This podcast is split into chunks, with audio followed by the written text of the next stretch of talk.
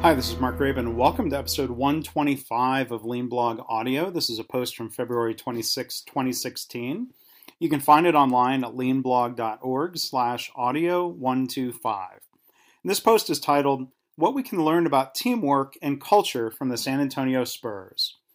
Now, after living in San Antonio for almost four years, my wife and I will finally be settled back into the Dallas Fort Worth area by the end of March there's a lot that we're going to miss about San Antonio, and that includes the San Antonio Spurs. Now, even if you're not into the NBA, it's basically, or it seems like, a civic obligation to cheer for the Spurs and to attend a game here and there. It's a very similar community feeling like they have about the Green Bay Packers up in that part of Wisconsin. In the post, I shared a picture that I took at a recent game. The Spurs were demolishing the Houston Rockets by 30 points, and the starters were mostly out of the game. So in the photo, you see number 30, David West. He chose to sign with the Spurs as a free agent for less money than he could have gotten from other teams because he wanted to be on a championship caliber team. Um, the New York Times wrote an article about this where it says he, quote, sought meaning, not money, through the choice to come work, play for the Spurs. Now, uh, the Spurs, with their championships and their 51 seasons, they're the model of consistency and teamwork. That's why a, a guy like David West chooses uh, to come to San Antonio. Same could be said about LaMarcus Aldridge and other players. Now, I grew up a Detroit Pistons fan, and over 25 years, that team has gone from winning championships to being terrible to winning another championship and then being just totally horrible again. But the Spurs have 16 seasons going on 17 in a row where they've won 50 games. So they're not just good, I mean, they're great every season, even if they're not winning the NBA title. Now, the Spurs, yeah, they've had great players, but there's a culture of teamwork and unselfishness. You know, the Spurs, after le- learning the lesson a while ago with uh, Dennis Rodman, have learned to draft and sign players who fit into their culture and system. Now, there's a recent interview with head coach Gregg Popovich. And the, the headline from this says Gregg Popovich broke down what he looks for in players, and it was an inspiring life lesson. So it says in part, quote, For us, it's easy. We're looking for character. But what the hell does that mean? We're looking for people, and I've said it many times, who have gotten over themselves. And you can tell that pretty quickly. You can talk to someone for four or five minutes, and you can tell if it's about them or if they understand that they're just a piece of the puzzle. So we look for that a sense of humor is a huge thing with us. You've got to be able to laugh. You've got to be able to take a dig, give a dig, that sort of thing. End of quote.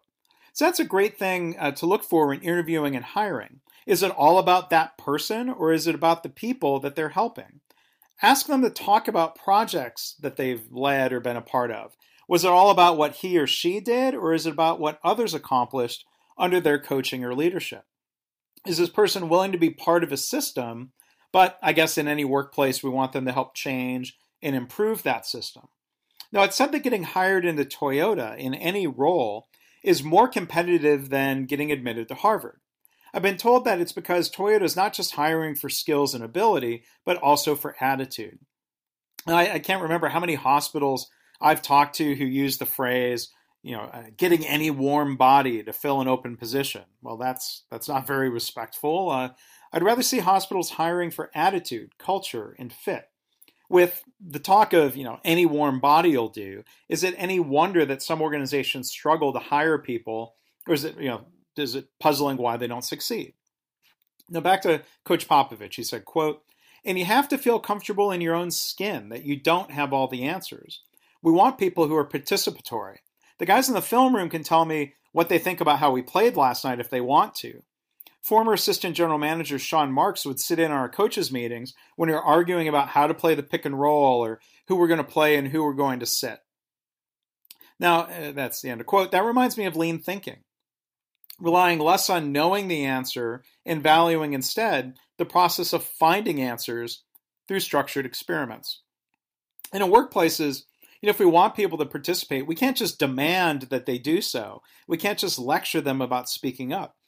Leadership sets the tone and creates the environment where people can speak up, point out problems, and disagree. The Spurs really seem to get that.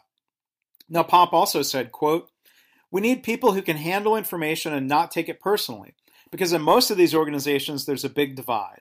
All of a sudden, the wall goes up between management and coaching, and everyone is ready to blame back and forth, and that's the rule rather than the exception. It just happens. But that's about people. It's about finding people who have all of those qualities. So we do our best to look for that, and when someone comes, they figure it out pretty quick. End of quote. Now, there could be many walls between players and coaches, between coaches and management, between management and the owners. How many dysfunctional NBA teams struggle to win even though they have talented players? How many teams fire the head coach every year instead of fixing their system?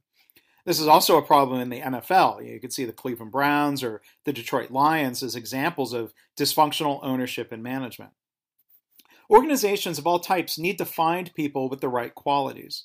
I was thrilled when one of my healthcare clients built upon their burgeoning culture of continuous improvement by starting to put expectations about participating in Kaizen into job descriptions. They asked people about their previous improvement efforts during job interviews. They were a great workplace and they were going to be better by hiring for attitude and fit, not just skills, not just to put a warm body in a spot. Now, I wish more organizations in healthcare understood this uh, or understand it in the future. I'm glad that so few NBA teams understand it because it makes it easier for the Spurs to compete. But, you know, I want the Spurs to win another championship. In healthcare, I want every organization to, I guess, win and to be as great as they can be. Their employees and their patients deserve it. Too many organizations are stuck in their old ways, even when there are better models out there. So I'd love to hear what you think, um, not just about the Spurs, but about um, everything I've talked about here in the post. Um, leadership, culture, hiring for good fit, trying to build a collaborative culture that wins. Go to leanblog.org slash audio 125, and I'd love to have you post a comment. Thanks for listening.